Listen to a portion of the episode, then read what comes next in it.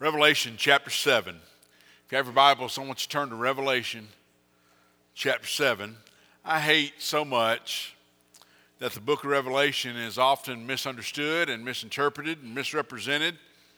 The point of uh, the book was to give a future hope to a persecuted church in Asia Minor by proclaiming not only a future victory by the Lord but sharing that God was already victorious, that God was already on the throne. And it's just going to get much better and much more obvious in the future, of course, after it gets worse.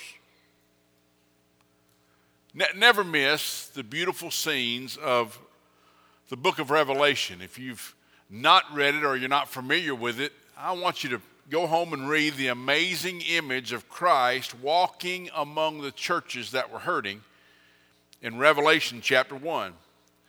I want you to read about the amazing description of heaven at the end.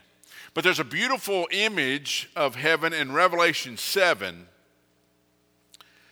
where God allows John to see a vision into heaven.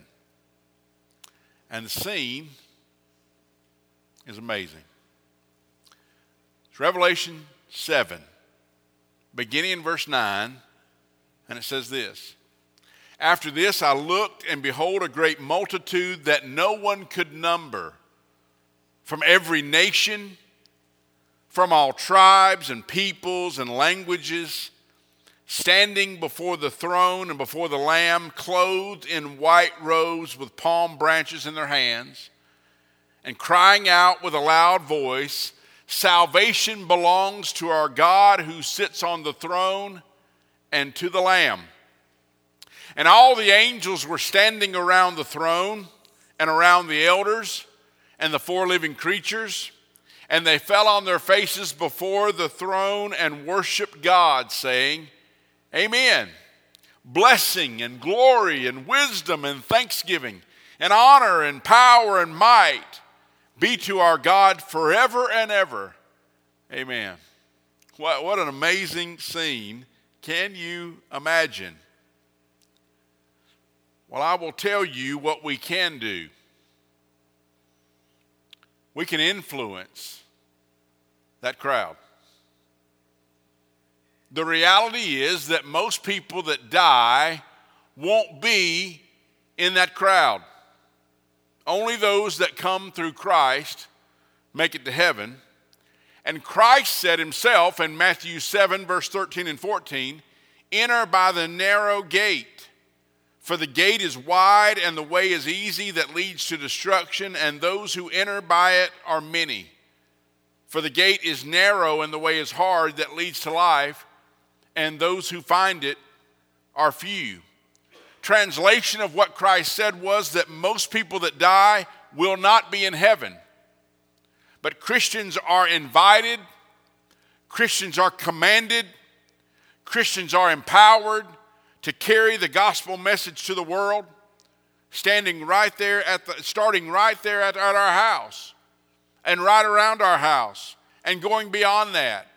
God has saved us, He has placed us, He has equipped us to make a difference in the world and to influence eternity. How do we do that? The one way we do that is by sharing. We do it by sharing. What I love about this scene in Revelation 7 is that there are so many different types of people there. You don't see distinctions by race, you don't see distinctions by politics, you don't even see distinctions by ball teams. It is just the blessed body of Christ focused upon Christ, celebrating him around the throne. And Jesus gave us the Great Commission and told us to go and invite everyone we come in contact with to come and go with us. Do you remember when the Lord shared the story of the great banquet? The man prayed and prepared a great party and invited a bunch of people. They didn't come, they made up sorry excuses. One said, I bought some land, I need to go look at it. I would encourage him to look at it before he bought it, but one said, I bought some oxen, I need to go examine them. Another said, I got married, I, I can't come. I don't know if he didn't want to come. I don't know if he couldn't come. I'm not really sure what his situation was, but either way, he didn't. And the banquet host said in Luke 14, Go out quickly to the streets and lanes of the city and bring in the poor and the crippled and the blind and the lame. And the servant said, Sir, what you've commanded has been done, and there's still room. And the master said to his servant, Go out to the highways and hedges and compel people to come in, to compel them to come in, that my house may be filled. The Lord wants people to know that they are invited to come to Christ, and He calls His church, Christians, His servants, to go and invite. Share your faith. We will impact the population of heaven when we share our faith. Not only that, but we also do it by praying. Pray for the lost. Now, if lost sounds offensive to you, I didn't come up with that. Jesus did. He called them lost. Pray that God will burden your heart enough to be obedient to share your faith. Pray that God will work in the hearts of others that you come in contact with to, to work in their lives. Too many of us never do it. And if you don't, if you don't, I want you to pray that you will. We, we can talk about the deal when we went shopping. We'll talk about the deal that we got. We love to talk about our team. We love to talk about our kids or our grandkids. I remember there used to be a, a and there's, it's still around from time to time, but there used to be a popular uh, car tag on the front of cars that said, let me tell you about my grandchildren, which meant don't you dare ask that lady about her grandchildren. That's what that meant. They were usually on the front of a Buick Century. And I owned one. And when I got home, I got ridiculed by my wife, who said, You look like every senior adult lady at the church riding around in that century. It was a nice car, and I have no problem with the senior adult ladies of the church. So, but I traded it for an Explorer, so now I'm cool. But we'll, we'll cast our opinion on what in the world is going on, but we don't talk about the Lord. Somehow that may, that may go too far. We don't care to discuss our kids. We don't care to discuss the deals that we got. We don't care to discuss our teams, our great insights. But Jesus, man, it's hard to find the right time to bring him into it. Ain't that interesting? Why do you think that is? That's a strategy of the evil one, I promise you. Pray that that we share. And then pray for the others that we share with. Matthew chapter 9, verse 36 through 38 says this that when Jesus saw the crowds, he had compassion for them because they were harassed and helpless like sheep without a shepherd. Then he said to his disciples, The harvest is plentiful, but the laborers are few. Therefore, pray earnestly to the Lord of the harvest to send out laborers into the harvest pray that Christians will obey God and go, and then pray for them as they go. At Christmas time, we celebrate our missionaries by praying for them. You'll find a prayer guide in the lobby that you can take with you and pray for our missionaries on the field. Pray for our missionaries to have the spiritual and the physical and the emotional stamina to deal with what they deal with to deal with going to language school and learn a language. When I, I went to Southeast Asia for a couple of weeks, a couple of times, to help teach doctrine to church leaders in that area. And I was told by IMB missionaries over there that until one has been on the field in that area and learned Mandarin over eight years, they're not really ready to have a real conversation with somebody else. That's how difficult the language is an in depth conversation. We have missionaries who are going through, and many of those who went through those language schools to learn that language are no longer allowed in that country and have moved on. Pray for them to have the stamina to deal with that, to build relationships across cultures, to put their children in multicultural schools where the primary language is different than the one that the child of the missionary speaks. I know of a missionary serving in Africa. There's a French private school down the street that she they sent their children to in young age grade school, not knowing the language. Great way to learn it. It's in the classroom. Go. Can't imagine that. Pray for missionaries that Southern Baptist lead at pray for ministries that Southern Baptist missionaries lead at refugee camps in oppressed places. Pray for our African missionaries who minister to college students who are entrenched in traditions of Islamic faith.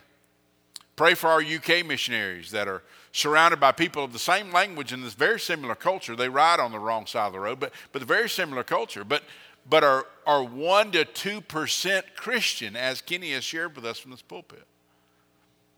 They are swallowed up by a multiculturalism that brings a cesspool of false religions and by the Church of England. That's too many times just a com- cultural community of people to be involved in.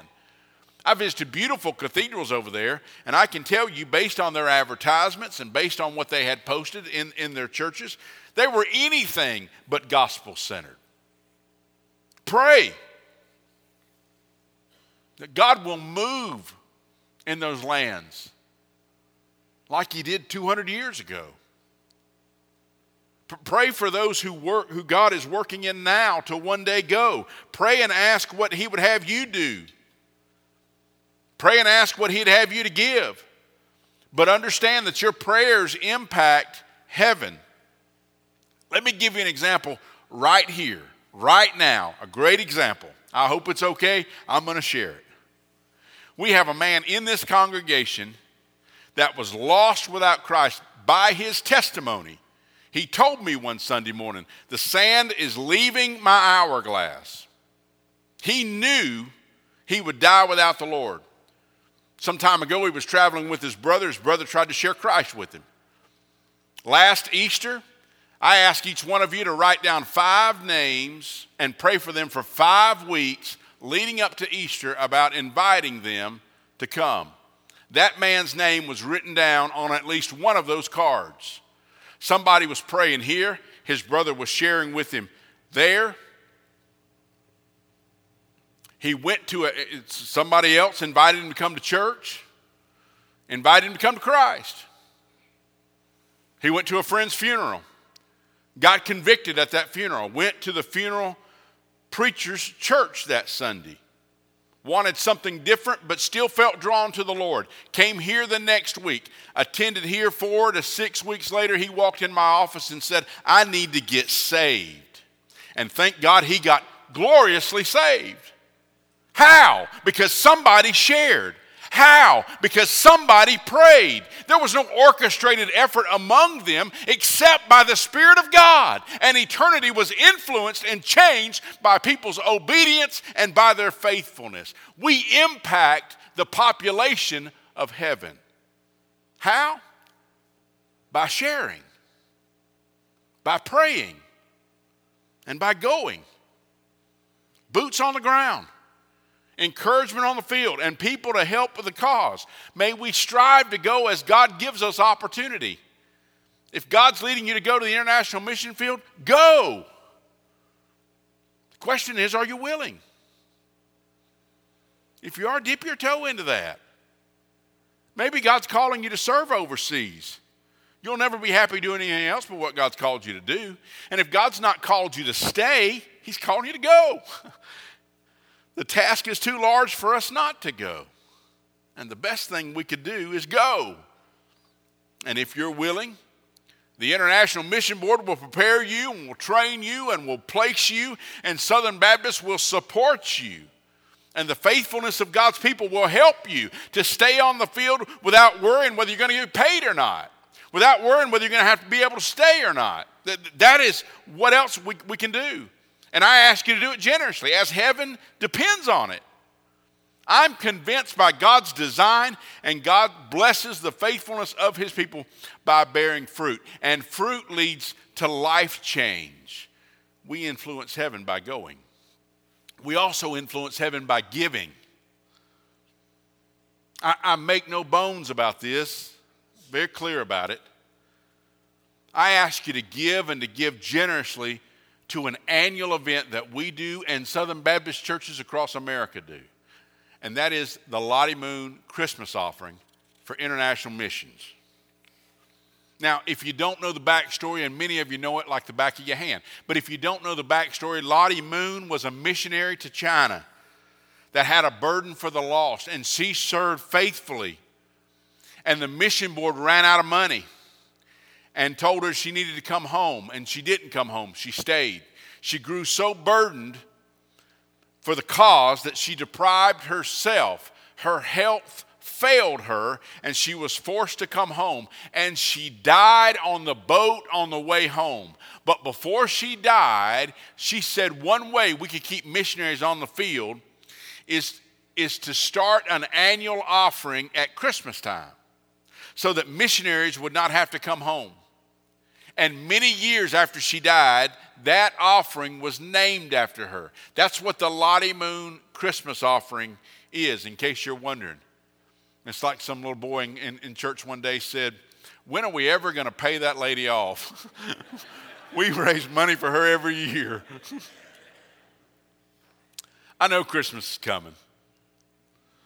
A lot of people ask for a lot of things because hearts go out to others. However, at Christmas, I know of no better place to give your offering above the tithe than to the Lottie Moon Christmas offering for international missions. And I say that with no strings attached because I'll tell you, we need to give and we need to give sacrificially. We take that offering in December. And um, every dime that goes in to the Lottie Moon Christmas offering, none of it stays in Pickens. Every dime of it goes to the international mission field. It, it'll buy bikes, It'll buy Bibles, it'll buy tents, it'll buy clothes, it'll buy food for missionaries. It'll help them stay another year.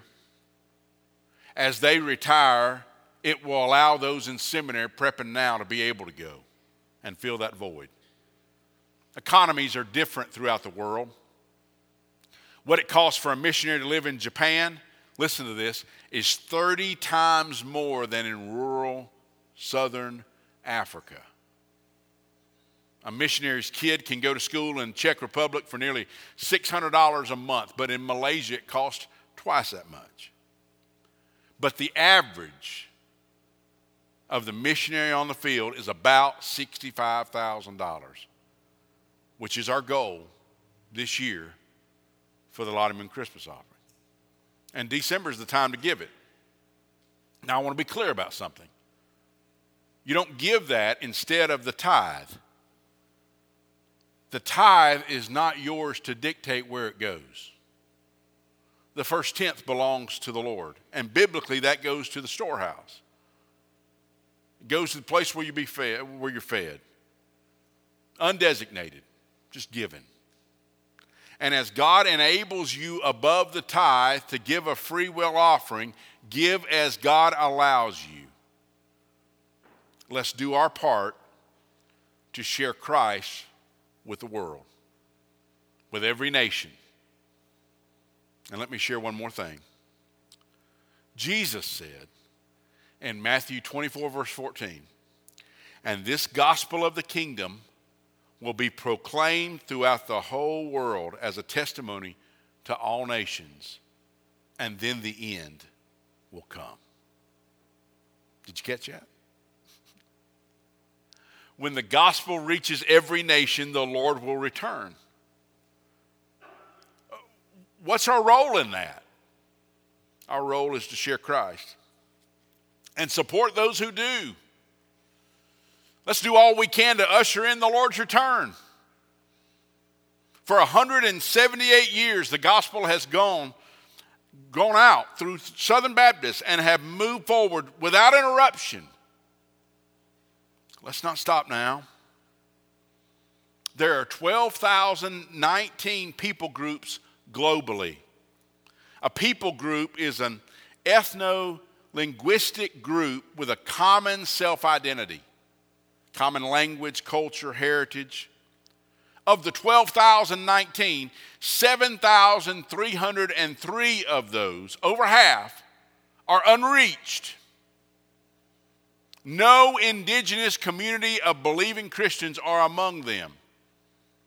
And of that 12,000 people groups and 7,000 that are unreached, listen to this 3,145, that's a fourth of them, 3,145 are unengaged and unreached. No plan has been established to go to those people. They have not been penetrated with the gospel. That is primarily in Asia and primarily in Africa. The people groups make up a fourth. The people probably are much less because they're small groups with different languages that we don't know. 3,145 unengaged and unreached. I want to be like that little girl was. I want you to be like that little girl was. Her elementary school called her mother and she asked a question that shocked her mom. She said, Is your family having financial difficulties? And mother said, No, not really. I don't know what you're referring to. She said, Well, your daughter didn't have lunch money, and I was wondering if y'all were having some kind of difficulty. She said, I gave her lunch money. She said, Well, she didn't have any. And so when the little girl got home, she said, Didn't I give you some lunch money the other day for you to take to school? The little girl acknowledged that her mother had. She said, Why did you tell the teacher that you didn't have any money? She said, Because I didn't. She said, I wanted to give to Honeymoon. I had some change that I could have given, but I wanted to give dollars to that mission offering for Honeymoon. The mother knew what she was talking about. She's talking about Lottie Moon. We are surrounded in this world by vast lostness, and people are dying at a rapid rate. 2,573 plus have died since I started preaching. Most of them without the Lord. Heaven will be grand. And I want to take as many people with us as we possibly can. Hell is horrible and getting worse. But let's not miss a moment of opportunity. We have an opportunity to be a part of something much larger than us. We can influence the population around the throne of God. Be faithful. We are surrounded by vast lostness. With every head bowed and every eye closed, I ask you this morning first do you know the Lord Jesus personally? How important it is for you to know that you know the Lord, that you surrendered your life to Him to follow Him. That you've asked Him to forgive you of your sins and to come into your life and to change you, that you've committed your life to follow Him. If you've never done that, I want you to know you can do that today.